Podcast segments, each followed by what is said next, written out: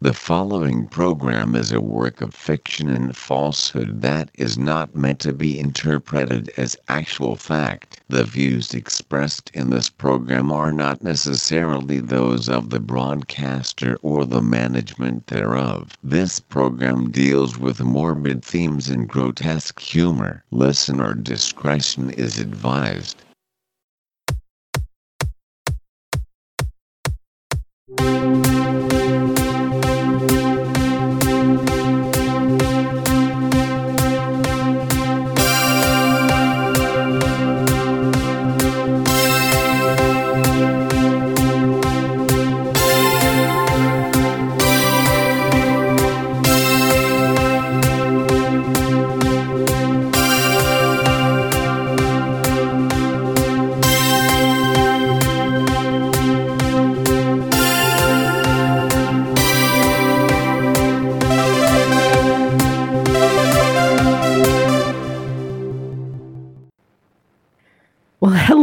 I am glad you're here.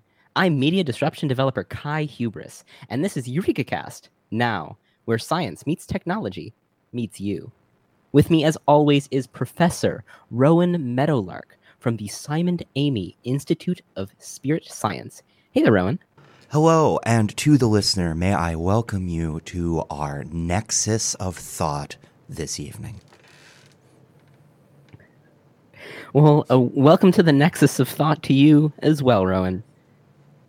I sure hope I sure hope you're doing you're doing all right from uh, from last week. As as we recall, you were not in a good place last week. Well, I. well, let's clarify for a moment. I was. Sometimes to get to a good place, one must go through a bad place. And during the the dietary restrictions that I took part of last week, I was going through a less than optimal place, but I have pushed through it. I have pushed through my sweat fast.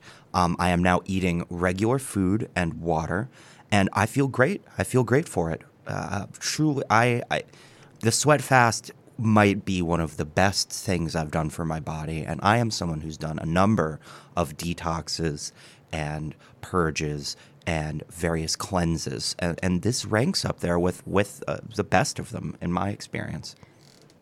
That's that's great to hear. I mean, uh, Rowan, what you're describing is is sort of like I was thinking, actually thinking about this uh, uh, recently. I, as you know, I'm a media disruption developer, so I have I have to think about media a lot and its place in society and in all of our lives. And if you think about it, what you went on was uh, sort of a a spiritual hero's journey, which which is one of the first, if you might call it, one of the first algorithms um, that was ever developed. I mean, if you if you think about it, the hero's journey is all about uh, modular thinking, sort of like a lot of code is. It's uh, it's class based. It is uh, uh, it fits in in boxes, and it goes from one point to another point, doing different, uh, carrying out different tasks in each. Um, in, in reality, I mean, we've been people for as long as we've been storytellers. I think we've been coders. Don't you agree? I don't know if I agree entirely because there's a saying um, in, uh, I forget, for, perhaps from Lao Tzu or Confucius, who said, if you meet your hero on the road, kill him. I believe it is a, a Zen koan, perhaps. Mm. And to that end, that is why I, I don't I don't necessarily like the ideas of heroes. But uh, to to find some common ground, I would agree that the original programs, the these the original uh, algorithms, if you will, definitely do come from a place of, of myths and legends. It, it, it is there is uh, numerous studies involving things like the Kabbalah, where you look at these ancient uh, texts, these ancient mythological or religious texts, and by assigning various numbers to them and cal- doing calculations, uh, th- this practice of numerology, there there are programs that can be that can be found. As a matter of fact. I believe it was the Dead Sea Scrolls, mm-hmm. where uh, through a series of substitutions and uh, sort of programming and what have you, uh, within the Dead Sea mm-hmm. Scrolls, mm-hmm. there is a code when translated to Fortran that will say "Hello World." Um, so the the the, the link Yeah. between In fact, this is it's it's more common than you think. So, so many of these ancient myths, in reality, were these "hello world" statements. It's what we found from a variety of uh, of very particular culturally relevant algorithms. I, I liken it to. I actually liken it to the. Uh, there's sort of like think of it as Homer's The Odyssey. Uh, Homer's The Odyssey was sort of the original open source uh, program where, if you think about it, Homer downloaded all this code about, you know, Agamemnon and, you know, horses and Greek gods and added his own. It's it's really, Ag- I mean, Homer was the original open source coder, if, if you think about it. uh, it, it's so important that individuals recognize the the importance of uh, the listener. Uh, you and I recognize this because we we are deep Mhm. thinking, unlike perhaps some of our listeners. Um, it's important to recognize how the ancient world holds so much information that uh, it, you would just miss it. You you would have no idea what's going on and and what you are capable of finding in these ancient texts unless you actually go there Right. and look at them yourself. And I think that's an excellent I mean- segue. I think that's an excellent segue into Ooh. my, my, my first the story I'd like to present this evening. Um, Okay, which is Rowan, which- go for it. absolutely. I, I, I it's, I'm What do you bring us, Rowan? What do you bring us? What do you bring us from the spirit sciences this week? Well, it's it's less of a of a necessarily a spirit science, um, although some would argue art is a spiritual science, and and what is Who, this is who would argue this, Rowan? um, I would, numerous acquaintances of mine would, um, the late Is there pro- f- fellow professors uh, absolutely. at, the Simon Amy Institute? as well as various um, adjunct professors at community colleges worldwide would also argue this. But um, yes, so this this story is very interesting because it, incorporates the spiritual science of art with the physical science of archaeology. So where this story begins is that there's, um, and this is such a sad thing to say, but it's true. There's been a dwindling interest in government funding for museums, natural history museums. It's it's not it's not sexy enough for people anymore to go and observe these these these specimens and rocks and crystals and fossils and what have you. Right. Um, and the Well, I mean, they don't. Uh, their and their incorrect sciences and their their archaic beliefs. Certainly, go ahead. uh, mm, well, we can address that a little later. But um, point being is that is that there's a, a, a force for creativity among curators and archaeologists to try and maintain these collections. Um, so, what the American Natural History Museum has done uh, has taken some of the portions of their dinosaur bone collection, which is the largest collection of dinosaur bones in the world, and just found an innovative new use to not only bring in money for the institution to support the other exhibits because let's let's be honest I think we can both agree most dinosaur bones out there are C minus at best uh, frankly you know um, the vast Though the- majority certainly, well, the ones that the ones that aren't fake, certainly. it- it- there's just it's so many fossils out there that you have to say enough is enough and that's what they've done and so what they've what the American Natural History Museum has done is they have teamed up with chemists from the American Institute of Pigment Producers to try and find a way to use up these less optimal bones, these these fossils that, that these mm-hmm. dinosaur bones that, that just are, really aren't of any interest to anyone. And what they have resulted in, what that that research has resulted in, is a new type of paint they're calling fossil khaki. It's a it's an earthy, creamy shade of eggshell that is perfect for a wide variety of uses, ranging from oil painting to automotive coats. Mm. I do like. I do love a good a good multi-purpose chemical. It, it's it's important with these sort of like- things. it's important it's important for like a workshop anybody's workshop you have you know a spray can of wd-40 you have your handy duct tape or spray adhesives and then of course you have this hopefully in the future what it sounds like is they have a nice can of fossil fossil khaki. Yeah, and it's it's nice to to uh, you're, they're taking something of limited use to anyone, which is dinosaur bones, and they are turning it into something Mm-hmm. that's useful for maybe not everyone, but perhaps a greater amount of people. Um, and it's Right. not it's not only I mean, that's that's the problem. Ab- It's you know museums. You think of them as white as white collar ivory tower institutions. We're giving it back to the the the blue collar, the everyday workman, the everyday painter, um, as a as a gift, a gift from the past. Right, right, and and this is uh, uh, there's also a um, a, mar- a a hole in the in the pigment market that has existed for a long time. When uh, Mummy Brown was uh, discontinued from production, uh, it uh, Mummy Brown is this uh, rich earth tone pigment that was used by a lot of painters um, from the 16th to the 19th century. Um, it was prized not just for the the, the beautiful uh, browns and tans that it could create, but also for the prestige of the artist being able to paint with ground up Egyptian mummies. And and that's and you know that's uh, something that I feel so much prestige has been lost from the concept of being an artist, especially a painter. And without being able to use ground up human remains, that, that prestige is just further diminished. And while with all of these shifting sort of social ideas of what's uh, acceptable uses for mummies and the sort of decline in quality of mummies that are created today, uh, it was simply just unused. It was untenable to continue making this pigment.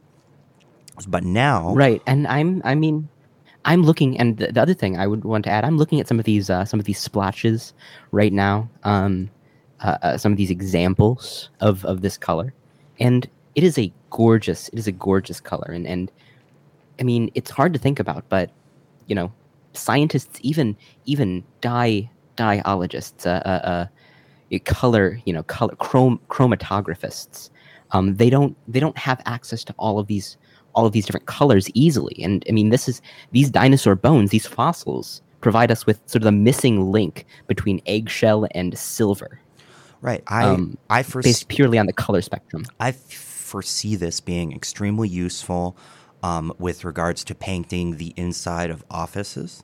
I see this very useful in terms of having business cards.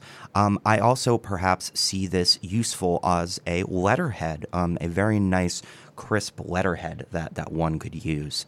Uh, so the first run of fossil khaki has It's, yet to be rolled this, out. Hopefully, it'll be next season's. Yeah, next season's letterhead. Oh, oh if, as soon as it gets rolled out, I have no doubt that it'll get snatched up by a number of individuals and institutions. Um, and there's talks, in fact, that famous sculptor Anish Kapoor is in talks to license the material for his works. So we'll see if that we'll see how that pans out. It should be rather interesting to see the development of this new this new pigment going forward. And What?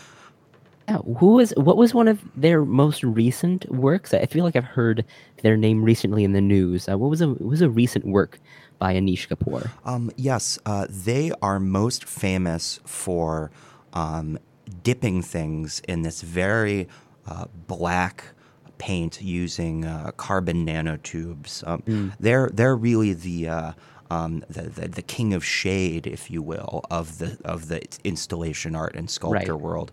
And I think it will be a Right. beautiful symmetry if they have uh, if Anish Kapoor uses perhaps this Vantablack with this fossil khaki in a piece that that is it's about it would be about duality the the yin and the yang Right, if the you sh- will Sort of like sort of the sh- the shades of gray. It's it's it's the possibilities are absolutely mind-boggling and i'm i just want to end on the note of saying that mm-hmm. it's so nice for once to hear some good news about the states of museums in this country. It really is. Mm. I sure, you know, a lot of the stuff we hear about fossils these days are they, they seem really negative or or or disconnected from modern life, and it's it's good to finally we're connecting with our roots here in a very pragmatic way, it's it's and important that's wonderful. it's important thank to you. keep in mind absolutely Thank you very much, Rowan. That was that was wonderful. Um, thank you. You always bring such such such interesting stories with a with a special take on them. Certainly. I'm always happy to bring it. I'm always happy to discuss these stories here on Eureka Cast. Now. But now let's move on to something a little more, a little more. We can put our teeth in a little bit more.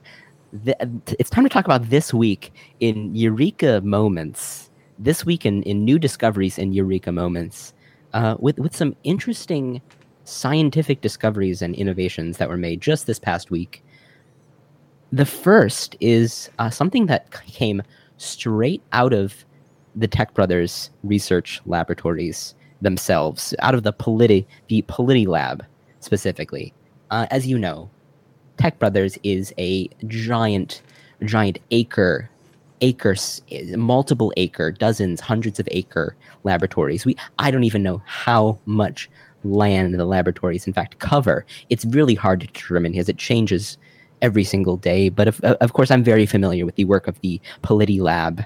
Um, and specifically, what they were doing research now uh, recently is, as you might know, it's no surprise that in Chicago, uh, more recently, and I'm not going to talk about it because this isn't a very political show. This is a show more about science.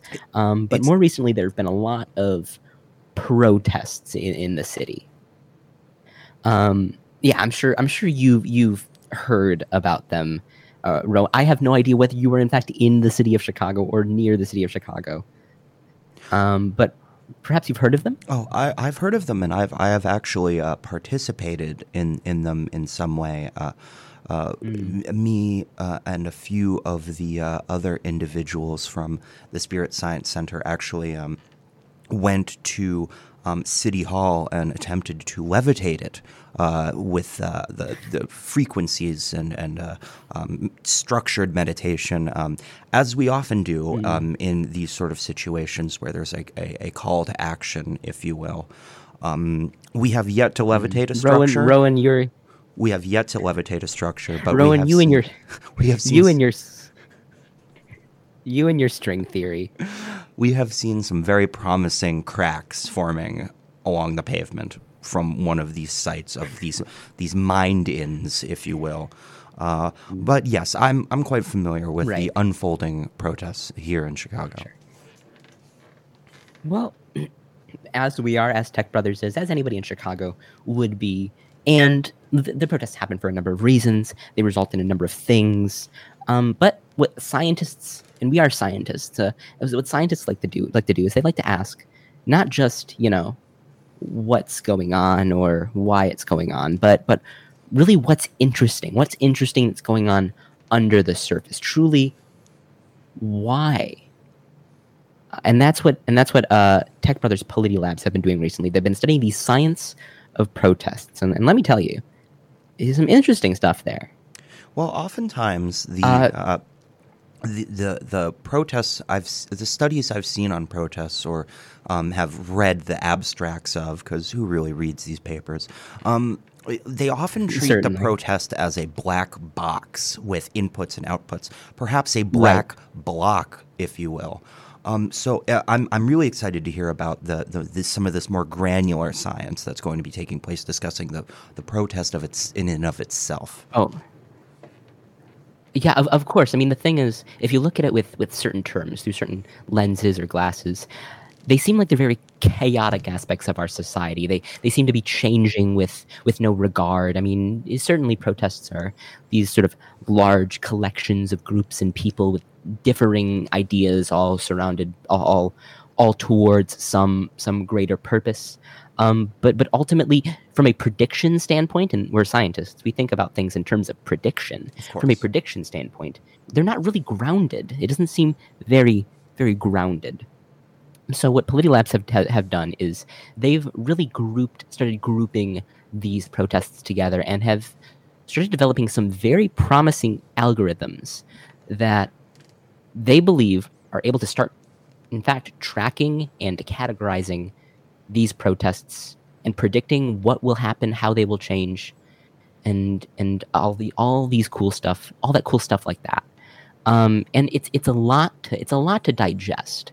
So what I'd like to do right now is I'd like to give everybody about a, little bit of a breakdown with uh, of what we know about protests, how we have categorized them in the past, how we as scientists have categorized them in the past, and what we hope to do in the future through through scientific study and algorithms.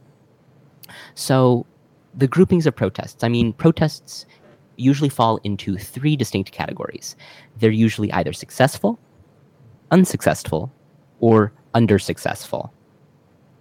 Uh, the basic the basic categorizations, the basic classifications of, protests and include the following: they are your classic, your, your street protests or, or urbanic protests. These have been going on for for as long as the written word or as long as uh, history has told.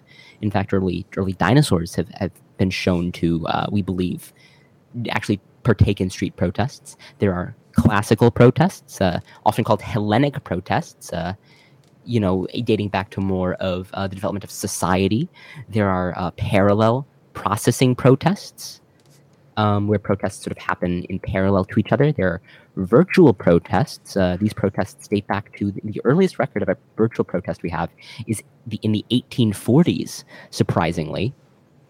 And then, of course, we have the uh, a more a more new protest. There's a there's a meta protest, a protest that is in fact a not not a protest, in itself, but a protest on a meta level, a, a protest that is a protest on um, a protest, if you will.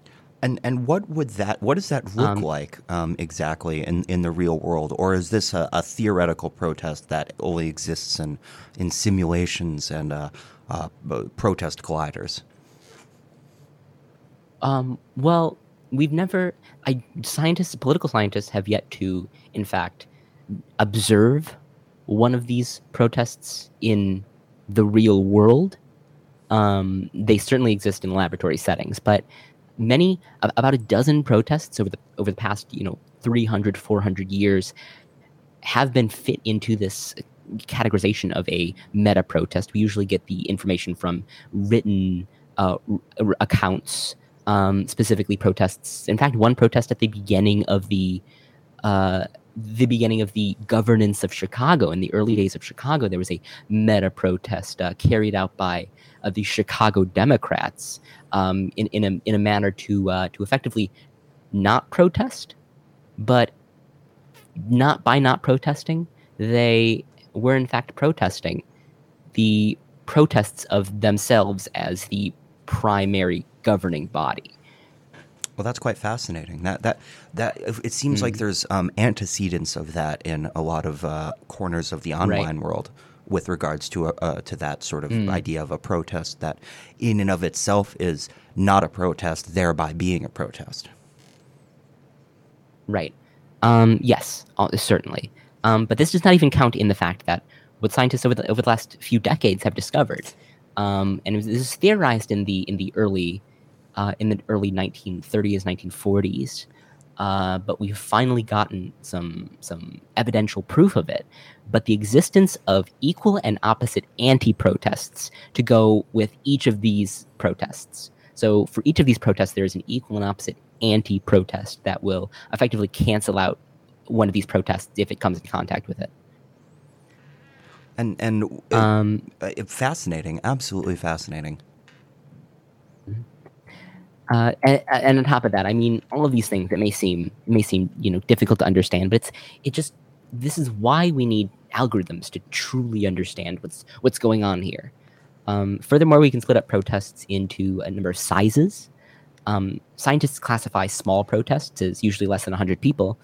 This is, of course, different from micro protests, which are usually between 3 and 20 people.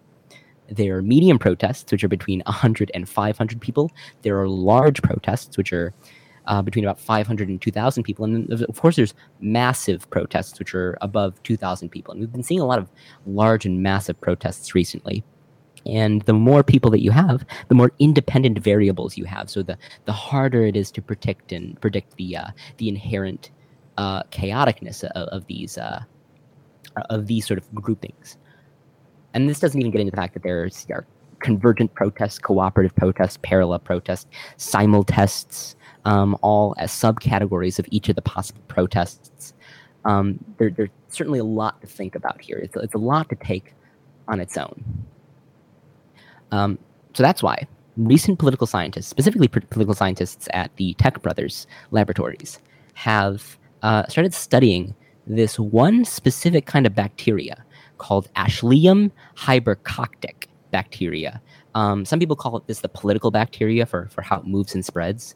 Um, the way this bacteria moves is when in a catalyst, uh, it, it moves to gain political advantage of of the petri dish that it's in. It moves in a very strategic way to effectively win out over certain uh, other bacterium and uh, effectively win and become. It, it's sort of like a, a, really a really really fascinating subsection, very fascinating slice of sort of Darwinian evolution um, and uh, and natural growth uh, that we are noticing specifically with these with these bacteria.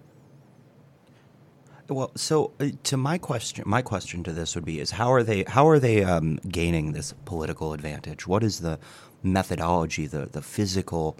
Um, uh, because they cannot speak clearly. Um, not not mm. yet. We've been attempting to make contact with bacteria here at Simon Amy, but that's neither here nor there. Um, how are they how are they exercising political power? How are they gaining this uh, this advantage over the other members of uh, the the bacterial colony, if you will? Right. Um, well, it it really all depends on how you set up your bacteria. This specific bacteria, the way that it that it reacts, it, reacts in a very similar way to what we've seen historically about uh, uh about uh, you know under leaderships and governances and societies. Um, we can set up this bacteria in certain with certain genomes. Now, Rowan, over there, is there any other cans? I, I seem to hear cans being opened and closed. I, hope there isn't anything nefarious going on. Um, no, no. Uh, well, I, I, I don't want to digress too much, but I, I mm. it, uh, part of the post sweat fast recovery involves small amounts of, of sweat fast to sort of wean me off of them. So if I'm if you hear cans over there, mm. um, uh, it's right. just some more delicious oyster mushroom flavored sweat fast. But please, please continue, please. Right. Okay. Of course. Now, so I, am just going to give you the, the the general breakup, depending on how we orient these the, the genomes of this of this bacteria.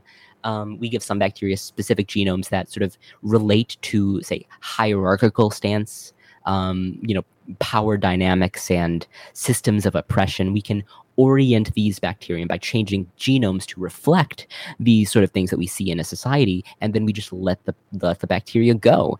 And and what we see is it it really it, it really patterns it, it it really emulates what happens in those sort of societal you know the you know the societal uh, uh, patterns that we put it in whether it's you know a roman emperor or whether it's uh you know a french revolution or whether it's a uh, uh you know a a king or a democracy or whatever it seems to really reflect what actually happens. And it makes it very promising for predicting actual protests and actual political change in our society. I mean uh, one very recent uh, about 10 years ago uh, political scientists were able to use this bacteria to fully reenact this is really fascinating to fully reenact the russian revolution up to and including the assassination of Leon Trotsky with an ice pick. Did these did, really fascinating? Was stuff. there a uh, was there a Rasputin component that needed to be a part of that? Perhaps a bacteria that w- was given um, the sort of the mysticism and the powers that Rasputin had uh, to mm-hmm. enable that. Was that essential? Yeah, there was a, there was one specific uh, there was one specific bacterium that was given a large amount of staphylococcus, if you know what I mean. That's that as um, as is necessary. But, um, but you know, f- f- because of this, um, and and with the use of, of analyzing these these these this bacteria and incorporating elements of of common learning algorithms that we have, um, we hope to be able to to predict protests and how they move and change spatially, uh, forcefully, structurally, hierarchically, ideologically over time. Um, if as long as we look at the trends, we look at the topography and climate and the history of a specific area, we are in fact able to right now they've been able to successfully predict a number of of, of ways that a protest will move specific, uh, specifically very chaotic protests that have happened in chicago recently um, they were able to predict what streets they would go down what places they would congregate to, how the protest uh, per- persons would split up, and depending on uh, also all these different factors like what they were protesting or where they were protesting or who, how, how uh, the city responded to those protests, they were able to really capture and predict and successfully understand what what happened during those protests. Um, and I can't tell you just how much of a crucial part this was for the research in the Chicago Brady Project. I mean, this is crucial research for that. Well, I, I absolutely. Um, this is fascinating. This is incredible that this mm-hmm. this can be done, and you know, I think it will, in a way, help with our goal here at the Simon Amy Institute of Spirit Science to establish personhood for bacteria. Because if they move and act in a political manner that can be studied mm-hmm. and, and is such a close uh, such a close uh, approximation of what humans can do, then I think we're I think that says a lot to with regards to whether or mm-hmm. not we can establish single-celled right. species as being sentient. Right. Um, yeah. Uh, I I I wish you well regards on that. I've been a proponent proponent of bacteria being considered uh, political life forms for much of my life. Uh, but you know that was sort of a heavy subject, the science of protests. It, it might be nice to give us a little bit of a, of a, of a cleaner. So as always, I'd like to close off my this week in Eureka content and moments with uh, a little bit of a, a happier, uh, a fun, sort of funny story. Uh, recently, the Indian Astronomical Society um, found out, and, and, this is a very interesting story, um, that the sun using astronomical data, our sun, the body of radiant light that we all know and love, um, would, in fact, although it's bright, although it provides most to all of the power, um, you know, all of the energy uh, over the course of the of the Earth's history, um, it would in fact lose a chess match to the nearest other star in the galaxy, Alpha Centauri, that star system. Well, right away, right away, I have a lot of issues with this. Um, this is not fun for me at all to hear. This is the sun is a holy entity. It basks us in its radiance. It provides everything mm. for us.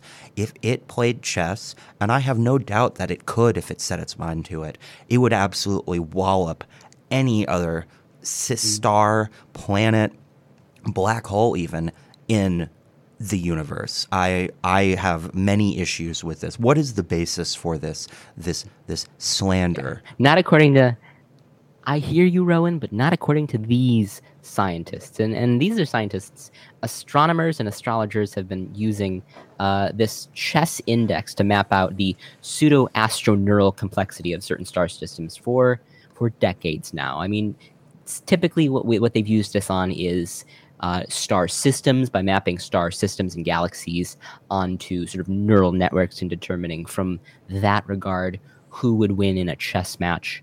Um, but they've more recently been focusing on single stars as systems themselves.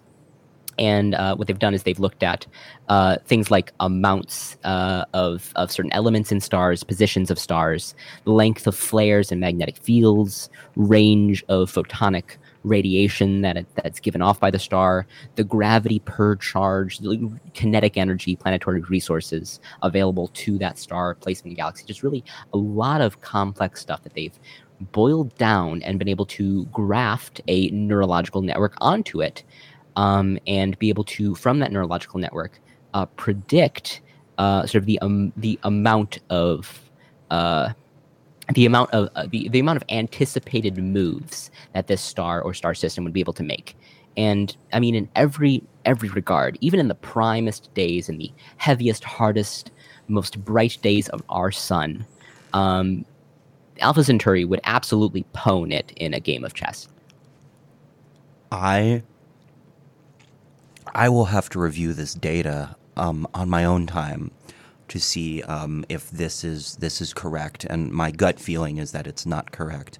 And generally speaking, when it comes to scientific principles, the the the the gut feeling is what uh, ultimately ends up being uh, correct. Uh, s- To that Well, end. I don't know, Rowan. I'm sort of a skeptic about that.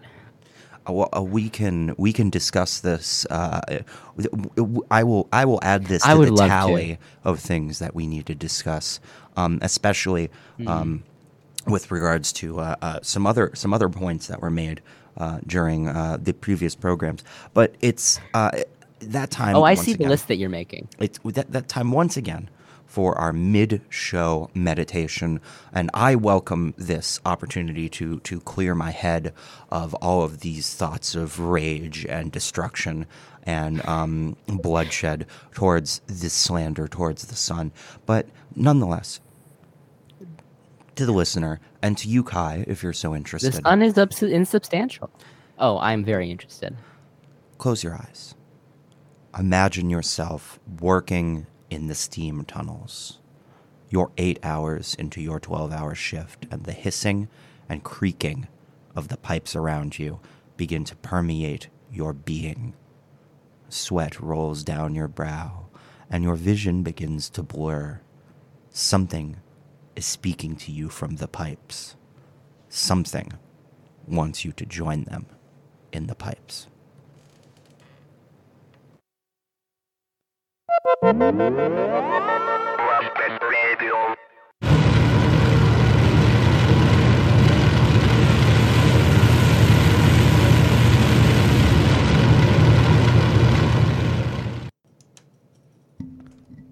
And we are Oh, back. all right. Welcome back. I'm glad that we're back uh, because I. It's really important. Our special feature today. I just I'm just gonna immediately start talking about it. I know there's a lot that you wanted to talk about, Rowan, but it's very important that we talk about this this concept, uh, this topic. Um, it is the Guy Five network. As you know, uh, Rowan, what can you tell? What can you tell me about the Guy Five network? What What do you know about the Guy Five network? You are a good. You're a good. Uh, a good example of, of somebody outside of the fields of tech that that you know is looking at the Guy Five network network with it with certain eyes. So, as an example, who what do you believe about the te- the the Guy Five network as a layman, so to speak? I know you're a scientist, but technologically, you're more of a layman. I there's a lot to unpack in the things that you just told me. So I'm going to stick to the question at hand, which is what do I think about the Guy 5 network? I Mhm. personally do not trust the Guy 5 network. There is too many these electromagnetic waves that are being put out are deleterious to spiritual health, m- mental health, physical health. Um, the human body is simply not meant to occupy that much electromagnetic um, radiation, whether that be radio, gamma, whatever, what have you, um, in one place. So I think this is the the Guy Five network is uh, likely to be a, a giant catastrophe. Um, that is my opinion. um, I I hear you. I hear you, Rowan. Um, first off, I, I think what I need to do is one thing that I that I got out of that was I, I don't think you when when, we, when you talked about the Guy Five network, you did not talk about any of the benefits of the Guy Five network, which there are many benefits of the Guy Five network. Uh, so let me just read off the specs. I, I know we some of us don't like hearing about specs, but these specs are truly revolutionary. So what we're seeing is we're seeing about 50 gigabros per second in laboratory settings of download speeds. Uh, in the real world, in fact, we are attaining. You might have heard this this scheme, uh, this schematic, but in the real world, it's possible to obtain up to 100 gigabros per second, which is the which the av- for comparison, the average of lightning, the average of, of the physical natural concept of lightning, which is very similar to the transference of data, if you think about it, is only about 75 gigabros a second. I- well, unlike other networks, the guy, unlike unlike other networks, the the Guy Five network gets faster the more people are on it. And and that's that's What do you have to say about that? That's just horrifying. That's just horrifying. First and foremost, um, I do not want one bro in my vicinity, let alone let alone um, what is a giga? A million? Let alone a million or a billion of of Million bros. bros.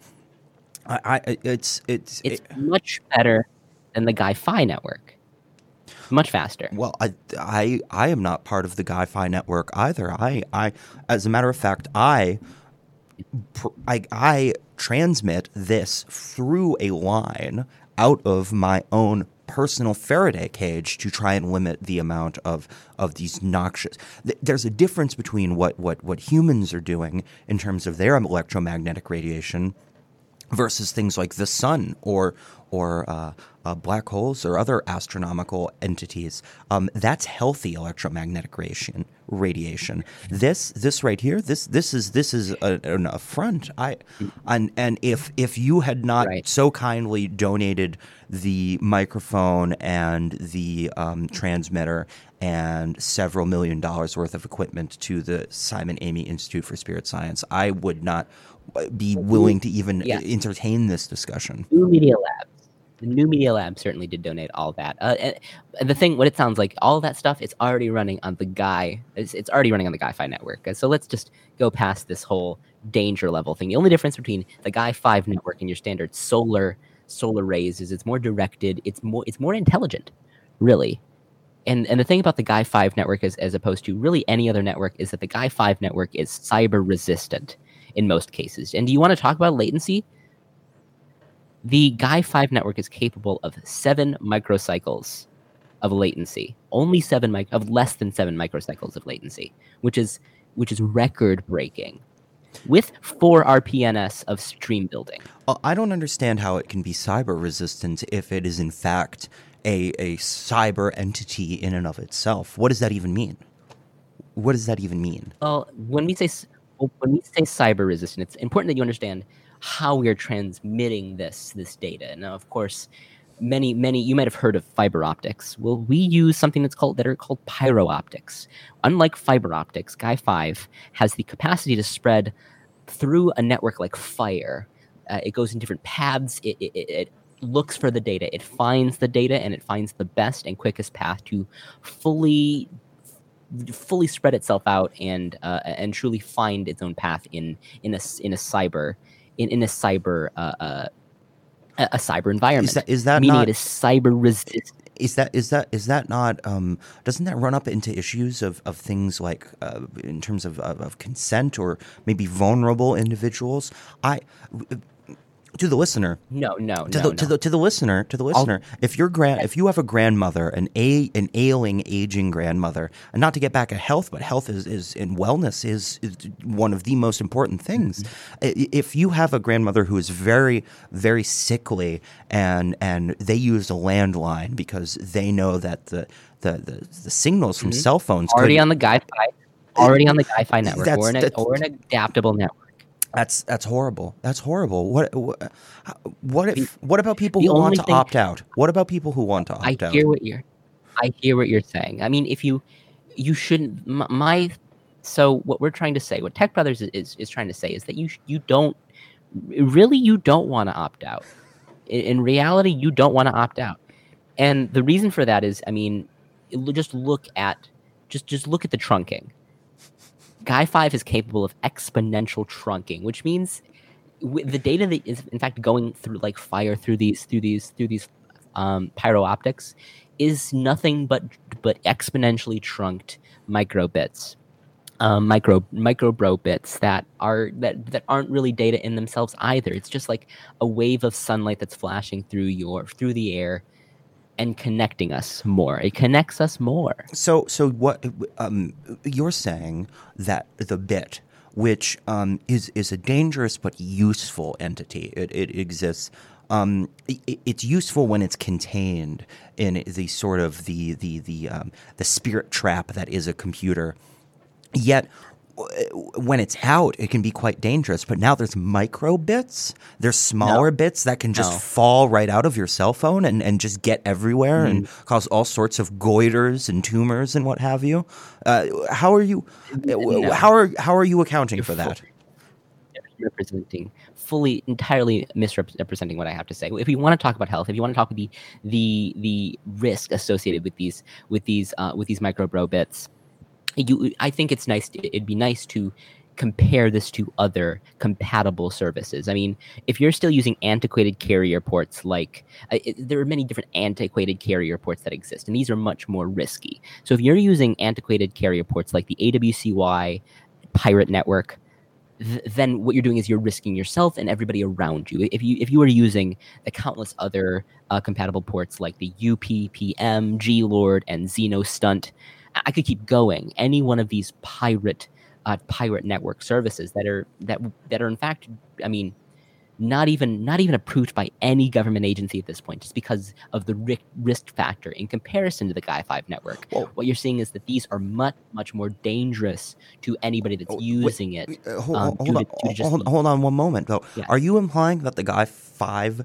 network is is working um, with governments? Is that is that is that what you're saying? Is that a selling feature that, that you're presenting for, for this? So the Guy Five network is, is of course not working with governments. I mean, governments tend to slow things down, and they and they tend to uh, politics into these sorts of things. This is a purely purely tech brothers with the assistance, with some research, and with some, of course, uh added added you know this, the the correct uh, observances by the the appropriate government bodies that are that are you know neutral, like the chai, like ChISEC, like uh, like any one of those any one of those uh, uh, generic science based government agencies. That's all they're doing. They're they're they're they're saying whether or not something is safe. And ultimately, when, when we ask them, when we ask anybody, any quality assurance experts out there, whether they be government or whether they be uh, private or really just non non-profit um, quality assurance specialists, they all say that Guy Five is much much safer than really any other uh, any other pirate network out there. So you're so you're assuring me and the listener that there will be no um, uh, capacity for the information being transmitted over this to be um, peaked at or modified in some way. Is is that a guarantee that you, that you can make to me as well as the listener? of what I just that question I think is is misunderstanding what the Guy Five network is. The Guy Five network is a very very complex building block oriented network that result that that relies on towers. These these these towers. Once you understand and really come to appreciate the importance of these towers, I, I think you're any any listener would be quick to change their mind. And, and what's uh, so what's any, so special any, about these towers? I, I, can think of many reasons why an individual would feel um, threatened by a tower. Um, what happened? People fall off. Of, people fall off of towers. People get towers fallen on top of them, and on top of that, these towers are going to be transmitting this extremely dangerous um, electromagnetic re- radiation, um, purportedly dangerous. Mm. We have some studies going right now over here at the, the, the Institute of Spirit Science, looking at that. Um, and I would I would love to look at these studies. I would love to get in with those studies and really observe the the procedures you have going on there. Well, what I know the, the, and the what data, Brothers knows is the, that as, the data's not there yet, but as, I have a mangled dove I would love you to look at. I have a number of lab rats that are literally have been turned inside out, and, and I can't provide the data, but I can I'm give you not, a rat. I can give you a mangled rat. I'm not. I'm frankly, I'm not that interested in seeing pictures from your house. That's fine. Well, all I know is that these towers, once a tower is installed in a neighborhood, what everybody in that neighborhood recognizes immediately the second that tower goes into action, oh nine decreases in protoclogging are felt by everybody in the community. Oh nine decreases, like a wave. It's uh, it, it's really it's really stunning. It, it makes life better for really everybody. There are truly no doubt sides. I, it's it's really stunning that so few people, so many people are are so confused about the benefits of the Guy Five network. Uh, uh, uh what what what would you w- say to the consumer that enjoys a protoclog now and then? I enjoy protoclog now and then. I, I don't get them very say, often. I eat I correctly, say, but at the same time, uh, there is something meditative and and and spiritual that comes from a good protoclog now and then. I would say that if you want, for for any reason, want a protoclog. Once the Guy 5 network is fully operational, people will fill in app developers will fill in that void. They will come up with artificial apps for creating proto protoclogs at you know non-important uh, or whatever hour or whatever time frame you need that protoclog to be. That's fine. I'd like to end on, on one more thing, and I, I it feels like safety is a huge concern with you, Rowan. Um, so I do have one specific study that I wanted to save till the end that proves once and for all that uh, that this is that this that the Guy Five network is entirely safe. And this and that is this. More recently, Tech Brothers. And I'm surprised that you haven't heard of this, but Tech Brothers did this giant demonstration uh, at uh, at Lincoln Park Zoo, local in the neighborhood, um, but what they did was they took this elephant, Bugsy the elephant, a, a, a, favorite at Lincoln Park Zoo, and they hooked up this elephant with the Guy 5 proto optic cables just all around directly into all of the major. The, the major energy fields, the, the, the, major pressure points, the, the neurological points in the in the elephant uh, anatomy, and they just pumped it full of the full capacity of of the Guy 5 network. And what they saw was that in the weeks following this. MRI studies show increased brain activity and more, and and blood blood uh, blood tests show more healthy vitamin levels than ever before in, in this specific element uh, in this specific elephant. Um, Bugsy's doing just fine. Proves nothing. There is proves no nothing. It proves nothing because as as you uh, maybe perhaps you don't know because you don't have a an as quite a a, a deep knowledge of mother nature as I do and others in my field does but if you did if you knew for even a second about about the way nature works you would know that elephants are in fact nature's resistors they have a built-in thick um, insulating skin that mm. already um, that, that that clears out any negative electromagnetic interference, any sort of negative information that could go into them, and that's and and and it's so it, it, it that says nothing. That says nothing. I will not be getting Guy Five anytime soon. It, I, I, will not. I refuse. I and and at this point, with the way that you're describing how this works, I am concerned now about even my landline. I'm concerned it just about. takes one tower. If you're concerned about your if you're concerned about your landline, Guy Five is is the only alternative. It's the only it's the better alternative to your landline. I I um it only takes one tower for it only takes one tower for marked efficiency. Well, I'm going to have to get in contact with some individuals um, who have a very, very specific expertise when it comes to uh, transmission towers. Uh, and let's just leave it at that. Let's just leave it at that. Mm. Uh, we have a citizen science this evening.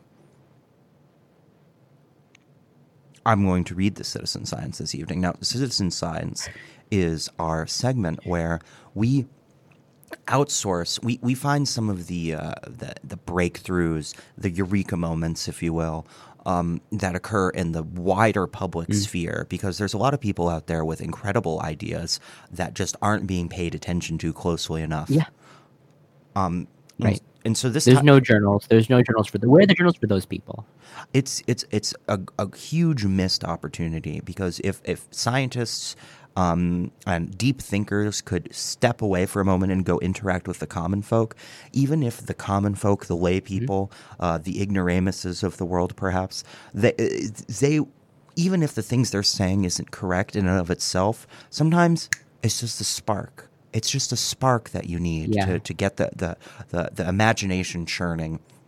But but They're this one in particular, all that matters. This one in particular, I think, might be onto something. So uh, this comes from an individual on Facebook. The name has been uh, withheld, uh, not by me, but by the source that presented this to me. Um, this is actually a little mm. relevant too to earlier, which is um, it's called dye because it kills your hair. Your hair is a communication, mm. intuition, and energy tool, sending and receiving impulses between your nervous system and the world around you. It's as important as your eyes, ears, and other senses. And that's why, and I, I happen I, I to mean, agree that, with this. I happen to agree honestly, with this. I mean, I agree to it to some extent too. It, it's certainly what the what the Chicago Body Project has been has been telling us for a long time. I um that yeah that is interesting. What is what are your opinions on it, Rowan? Well, I believe it's I believe it's true because we've done a number of studies me and my my my my uh, my uh, fellow professors, fellow researchers, Your grad, your grad student. and my grad students as well. Yes, um, we have been doing a number of we've done a number of studies on um, whether or not bald people um, are disabled, um, whether or not they are they the people who have baldness are, are fundamentally um, not able to interact quite as well. Yeah, well, they're they need they they need uh they need very specific uh uh they need things to be set up specifically for them because of a, a, a certain uh different different abilities that they that they might or might not have. Yes. Yes, and, and to that end, we, we do find that um, amongst people without hair, they are um, at a significant disadvantage because once again, the hair is a it's a communication, an intuition, and an energy tool. And without those things, the, ba- the these, bald individuals, uh, it's it's rough. It's a hard time. That's why you look at things. Um, Einstein, for example, Albert Einstein, he came up with most of his theories as a young man when he had hair, and then after he lost hair, it's like the genius evaporated. And so, um, I think they're onto something. And and to that end, um, i- i- Right. if you are experiencing hair loss, I, I, I apologize, but you should perhaps seek help.